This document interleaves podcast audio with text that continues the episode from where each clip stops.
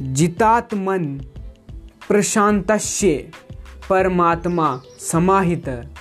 शीतोषण सुख दुखेशु तथा माना पमानियो क्या मतलब हुआ? जिसने अपने मन को जीत लिया, उसने पहले ही परमात्मा को प्राप्त कर लिया, क्योंकि उसने शांति प्राप्त कर ली।